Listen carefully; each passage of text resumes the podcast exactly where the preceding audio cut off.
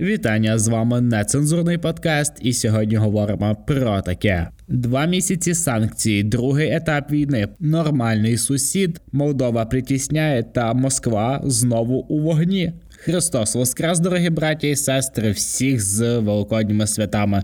Дякую за те, що слухаєте наш подкаст. Підписуйтесь на нього. А також, будь ласка, якщо ви слухаєте нас з Apple Podcast платформи, обов'язково напишіть відгук або оцініть наш подкаст. Це дуже сильно допоможе нам рухатись далі по платформі. Дякую вам за це. Отож, давайте ближче до новин. Вже 61-й день війни Росії і України між цими двома ні, не країнами, між країною і збіговиськом непотребу біологічного сміття. Війна відносно наших розмірів і відносно наших можливостей достатньо успішно йде. Ми кожного дня фактично звільняємо окуповані українські міста. Дійде час і до Маріуполя і до решти українських територій, і до Криму, і до Луганська, і до Донецька. Лише ще трошечки підберемо зброї. Вона слава Богу, нарешті, нарешті вже почала хорошими обсягами і об'ємами постачатися в Україну. А також чекаємо, коли ленгліз нарешті вступить в силу, аби нарешті остаточно вигнати оцей непотріб з нашої святої української землі. О, Давайте поговоримо для початку про санкції, тому що дуже часто ця тема десь е, літає в інформаційному просторі, і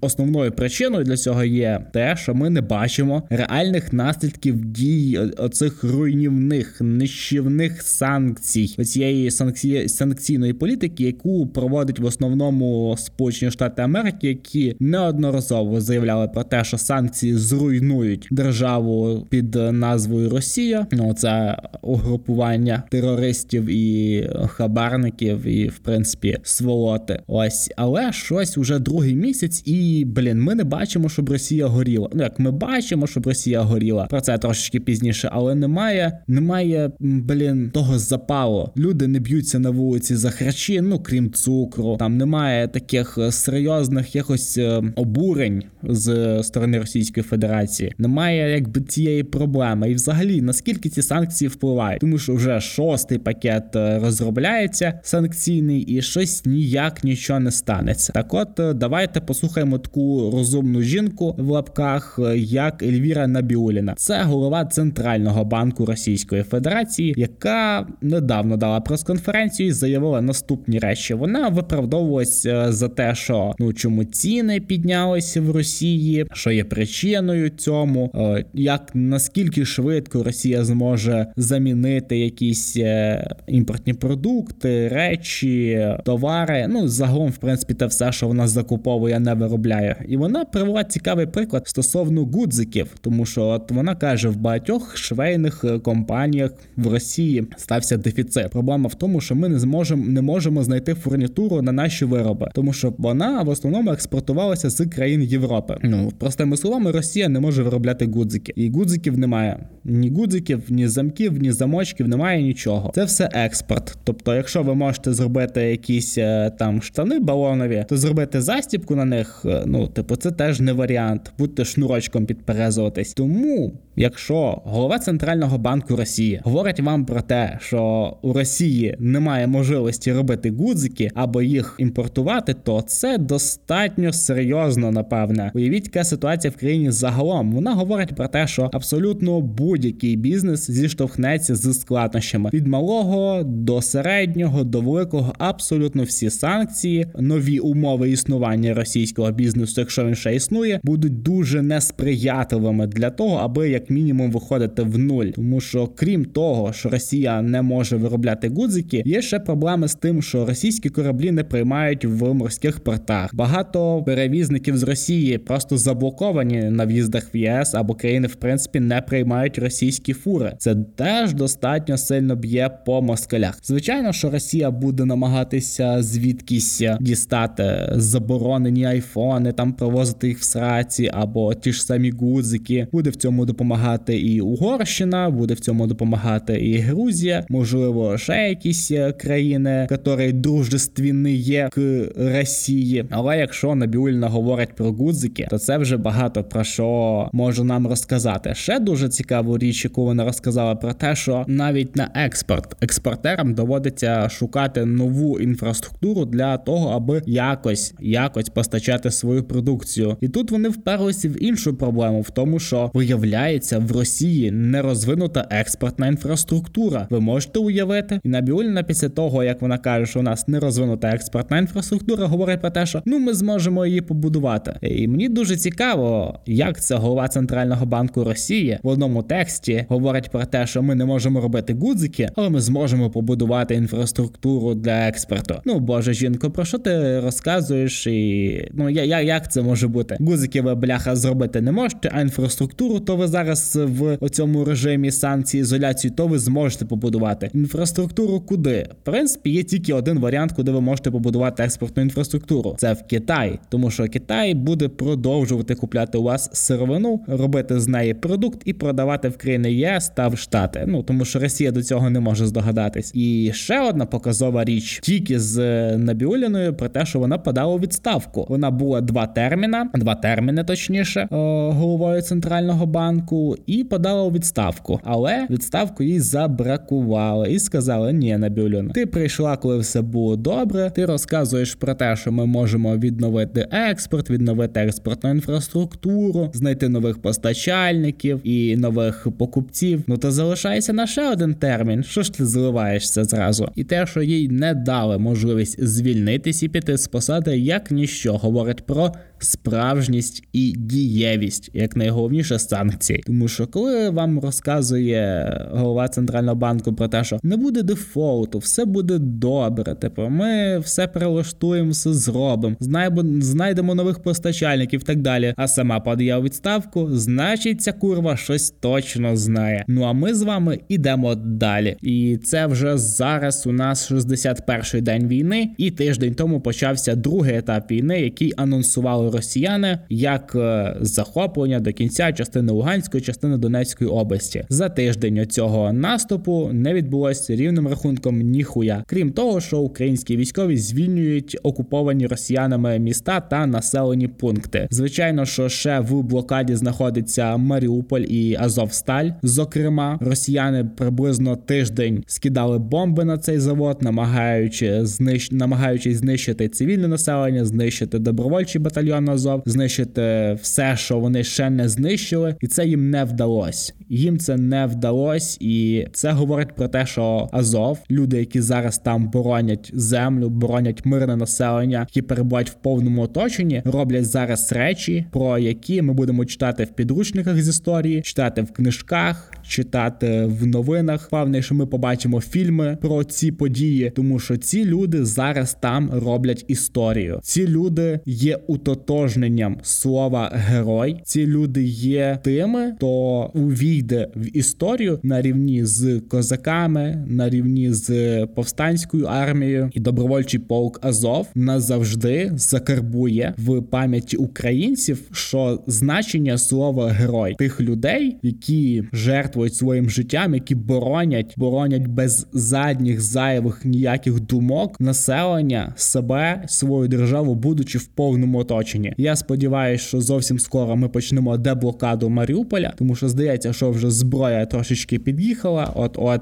запрацює лонгліз, і можна буде переходити від оборони до наступу. А загалом російські військові зараз е, роблять те, про що ми говорили з вами десь місяць тому, що ніяких е, серйозних успішних е, операцій там чи якихось дій чи захоплень росіяни зробити не зможуть, тому вони будуть бомбардувати міста, скидати бомби. Це те, що ми бачимо на прикладі Одеси, те, що ми бачимо на прикладі Харкова і інших східних міст. Я сподіваюся, що от-от почнеться вже серйозна визвольна війна, яка буде на меті мати повне тотальне знищення всіх російських окупантів на території України і звільнення всіх українських територій. Це обов'язково станеться, станеться найближчим часом, тому що росіяни вже почали шукати запасний варіант, про який ми будемо говорити з вами далі. І ще буквально кілька слів про наших партнерів, особливо про Польщу, тому що Польща, напевно, та країна, яка підтримує як ніхто нас. Польща і Британія. Ці дві країни стали найбільш свідомими і притомними країнами в усьому світі. Ну так ще Сполучені Штати, тільки вони діють куди обережніше. Ось а Британія і Польща вони дуже самовіддано допомагають нам захищати свою державу. А ми в свою чергу захищаємо демократію і здоровий густ в усьому зараз світі. І ці країни одні з перших, хто це зрозумів, а особливо Польща, тому що вона на початку, точніше від початку повномасштабної війни між Україною і Росією, передала Україні військової допомоги на 7 мільярдів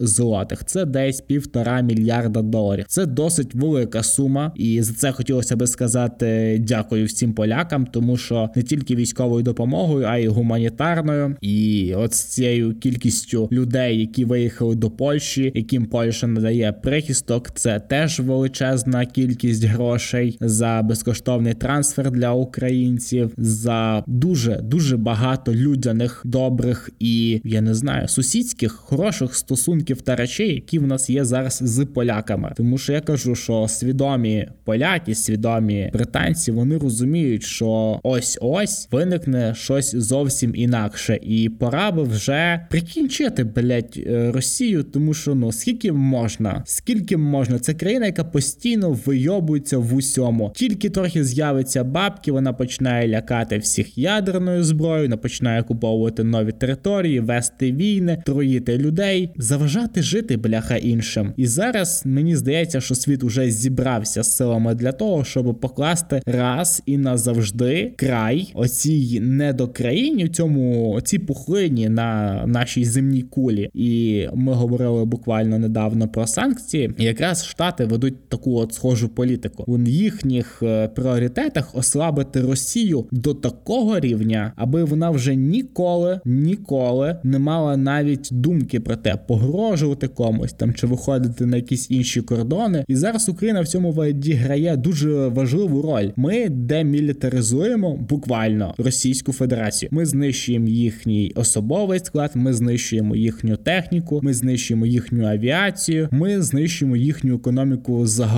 І в цьому нам допомагають інші країни, тому що ми зараз фактично нашими руками робиться вся брудна робота, і ми найбільше від цього страждаємо. Але я кажу, слава Богу, що біля нас є ще адекватні сусіди, одним з яких є якраз Польща. Москва притісняє. Так, от друзі, постійно з вами говоримо тут в подкасті про те, що інструмент, яким користується Росія, це створення таких республік, утворень між країнами, які повинні якось впливати на країну, до якої вони належали. Наприклад, як Придністров'я впливає на Молдову, як Абхазія Осетія впливає на Грузію, як частина Луганської Донецької області повинна була впливати на Україну. Росія використовує цей інструмент всюди ще з от моменту розвалу радянського союзу. Це дуже успішний такий російський кейс, який вона кілька разів вже, як бачите, використовувала. Весь цей час цей кейс працював нормально, допоки це в Україні не переросло в повномасштабну війну, тому що ну цей кейс тут не їбнувся. І ми говорили на самому початку про те, що так як Росія пройобує Україну, пройобує її ганебно, пройобує її, пройобує її так, як блять ніхто навіть нереально не очікував. От просто кожен день для Росії це все гірше і гірше і гірше, не дивлячись на санкції, не дивлячись на заборони, не дивлячись на ту кількість е, наслідків, які очікують на Росію ще з більшим плином часу. Тільки одна військова галузь Російської Федерації зараз перебуває от в режимі деградації дуже серйозної, і росіянам в будь-якому випадку потрібна якась перемога, тому що ну в Росії є якийсь такий маніакальний запит на те, аби бути переможцем. То це що стосується Другої світової війни, це що стосується Олімпійських ігор. Ми знаємо цей фанатизм, і коли фарширують юних олімпійців наркотиками, коли фарширують їх допінгом, там дітям, людям, яким там по 16, 17, 18 років. Це люди вже типу на допінгах. Пам'ятаємо історію з фігуристкою на цих зимових Олімпійських іграх, які були в Китаї. Тобто Росія помішана на таких речах. Їй точно їй необхідно життєво необхідна якась маленька перемога в Україні. Вочевидь, жодної такої не буде. І до 9 мая, на яке Росія мастурбує останніх там скільки 70, блять, років, напевно, які вона вважає своїм святом, чомусь державним, саме російським. Типу, ну у них така дуже спотворена спотворене прийняття е, цієї війни, сприйняття цієї війни, але менше з тим, Росії потрібна перемога в Україні. Вона її не отримає. В Україні не може отримати тільки ПСД, тому Молдова зараз буде вигрібати дуже блять серйозно. Я не впевнений, що почнуться прям якісь дуже серйозні повномасштабні військові дії, але закидони на щось таке є, тому що вибухи в Молдові, е, там якась горіла військова частина. Потім пролунало кілька вибухів. Сьогодні Майя Санду збирає нараду нацбезпеки, тому що Придністров'я знов сука почало вийобуватись. Спало від 1992 року, від 1992 так. І ось зараз почався почалась якась хуйня. Це зв'язано з чим? З тим, що треба, блядь, щось зробити, хоч щось. А, Не знаю, яким чином Росія буде намагатись пробити цей коридор до Придністров'я. Що вона там буде намагатись зробити? Який зараз, е, який зараз сенс типу з цього? Ну, Молдова країна маленька, армії фактично у них немає. Поруч є Румунія, яка блядь, так само відчуває загрозу. І ось вже в Придністров'ї зараз червоний рівень терористичної безпеки, а це означає, що будуть теракти, які блядь, буде влаштовувати Росія, тому що ми пам'ятаємо, так коли Росія підривала увазіки пусті е, на своїй території, типу їх Україна зруйнувала, коли Росія обстрілює свої ж населені пункти і звинувачує в цьому якусь іншу країну, і вони так попереджають про загрозу терористичного якогось акту, а потім роблять його. Типу, щоб ну прям ніхто не міг доїбатись, наче всі росіяни тупі. Ну, в принципі, росіяни і не дойобуються до таких речей ніколи. І ось е, Молдова зараз може попасти під роздачу і попасти серйозно. Не думаю, що почнеться якась там супер повномасштабна війна. Ще раз скажу. Зараз е, в Молдові буде трохи неспокійно, і очікуємо про е, якісь сигнали, що стосовно підтримки Молдови. То що до кого може звернутися Молдова? До України в першу чергу, тому що нагадаю, що ще в нас є блядь, кордон з Придністровим їбаним біля Одеси, і оця знову ж блядь, таки пухлина, тому що от Росія це велика пухлина, і от вона розкидає свої свою заразу на решту країн. І ось в нас ще там є проблемна точка. Але я думаю, що ну в ціл, ціл, цілому ми можемо їх запиздувати. В цілому, да, можна можна дати пизди, блядь, Придністров'ю раз назавжди вирішити цю проблему. Про це ми говорили десь в випускі, може 4 чи 5, що ну блядь, люди, давайте забирати свої території назад, тому що Грузія зараз взагалі забула про Абхазію, Осетію. Вони спокійно приймають російських туристів, спокійно блядь, ходять в російськомовні школи. Ну типу, не знаю, таке відчуття, що сталася якась амнезія в грузин, в грузинів, і вони ну просто забули про те, що Росія принесла їм смерть і руйнування, забрала частину територій. Так само і в Молдові. Ну в Молдові це дуже довго заморожено, і взагалі Придністров'я, ця частина Молдови, колись була таким достатньо потужним індустріальним е, середовищем, яке робило там чи не половину ВВП всієї Молдови. І звісно, що росіянам СССР на той час таке не подобається. І ось вона там зараз це консерва з радянським союзом всередині, з прапором блять радянського союзу, з паспортами з радянського союзу, тільки російськомовною повісткою дня, блять, в принципі, що є і в Молдові, тому що має Санду. Я блін чув тільки, як вона спілкується на російській. Ніколи мені здається, що я ще не чув, як вона говорить на молдавській. Не знаю. Кажу, що якась перемога потрібна, і вочевидь, що заради цієї перемоги Придністров'я може зараз нанести якихось е, і по західній Україні ударів, і можливо по самій Молдові, тому що щось росіянам треба зробити. Але у мене таке відчуття, що навіть зараз росіяни не знають, що це саме має бути, тому що на сході України вони всасують серйозно ще зовсім трошки часу. Ну і почнеться серйозна рубка, коли росіянам доведеться ставати в оборону. Про ніякі утримування міст мови буде вже не взагалі. І ось е, можливо поспіхом Росія намагається щось придумати. Хоча я ну я, я не бачу ніяких знову ж таки позитивних варіантів для Росії в цьому випадку. І найприємніше на сьогодні це те, що Росія продовжує блять горіти. Як зайнялась Москва, так Росія горить і до зараз. Ми пам'ятаємо про вибухи на нафтобазі в Білгороді. Ми пам'ятаємо про те, що зараз останнім часом якось так сталося, що військові частини в Росії теж починають горіти. Не знаю, напевно, що літо, о точніше, весна, дуже піднімається температура, і може хтось знову курить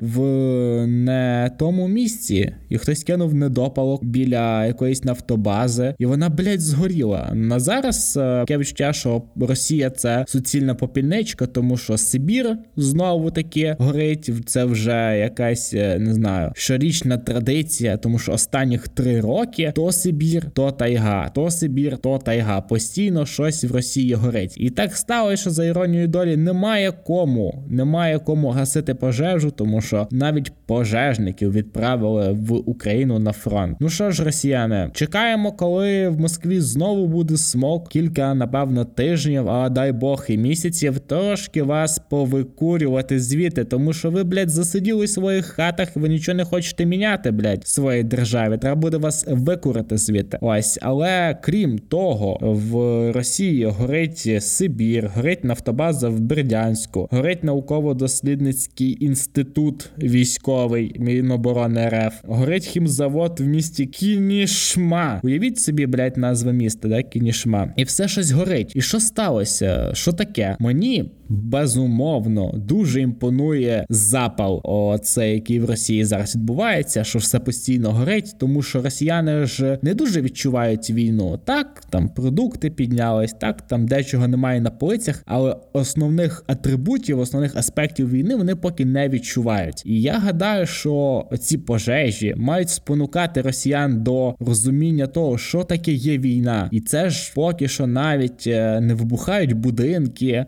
не знаю, не руйнується так масова інфраструктура. Але яка причина? Яка причина тому, що все блядь, горить? Росіяни, що сталося? До вас е, не знаю, приїхав оцей чувак з України, якому нравиться, як то все горить, і як люди бігають, суїтяться. Ну що сталося? Мені це неймовірно подобається. Я б на це дивився постійно. Е, на ці речі можна дивитись взагалі, от просто без обмеження якогось часу. Як горить нафтобаза в Бердянську, як під воду йде корабель Москва, і як росіяни ще трошечки потерпять. Ну а ще бонусом така цікава новина про е, замах на Соловйова. Буквально кілька днів тому е, ФСБшники там і журналісти з Рашки, купа купа різних людей, які називають себе журналістами, розказали про те, що вдалося ФСБ відвернути замах на Соловйова. Соловйов це типу пропагандист е, з Рашки, який колись мав вілу е,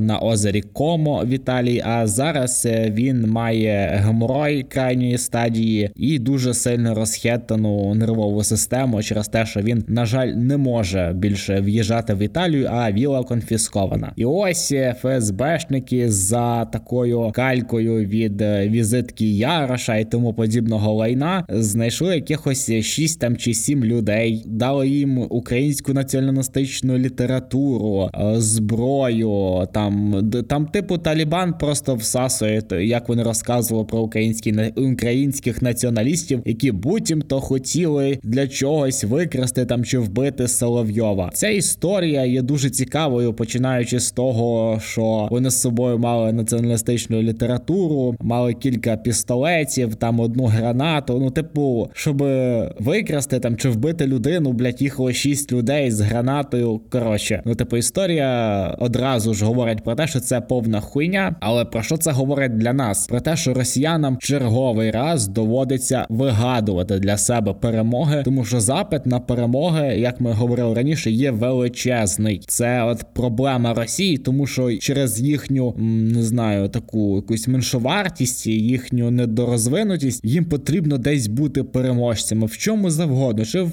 поїданні не знаю мунців з лопати, чи в боротьбі за цукор, там чи за що завгодно, там чи в боротьбі за пральну машинку з України. Тобто і оці перемоги росіянам настільки потрібні, вони настільки сидять на них, що їм доводиться придумувати ці перемоги. І ось чергова ця клоунська історія про пійманих ФСБшниками українських націоналістів з українською націоналістичною літературою, двома гранатами, ой, одною гранатою і п'ятьма пістолетами. Виявляється, нічого ж собі така ж важлива персона для нас Соловйов, що цього журналіста хтось хотів вбити. Боже, черговий раз переконуюсь в тому, що кінця і краю немає російській цій хворій фантазії, що вони здатні вигадувати, хоча б якісь е, локальні такі перемоги для того, щоб хоча б щось продати своїм е, цим забаглим лайна глядачам. Це говорить тільки про одне: про те, що Росія продовжує всмоктувати. Чекаємо е, на новини про те, як героїчно вони будуть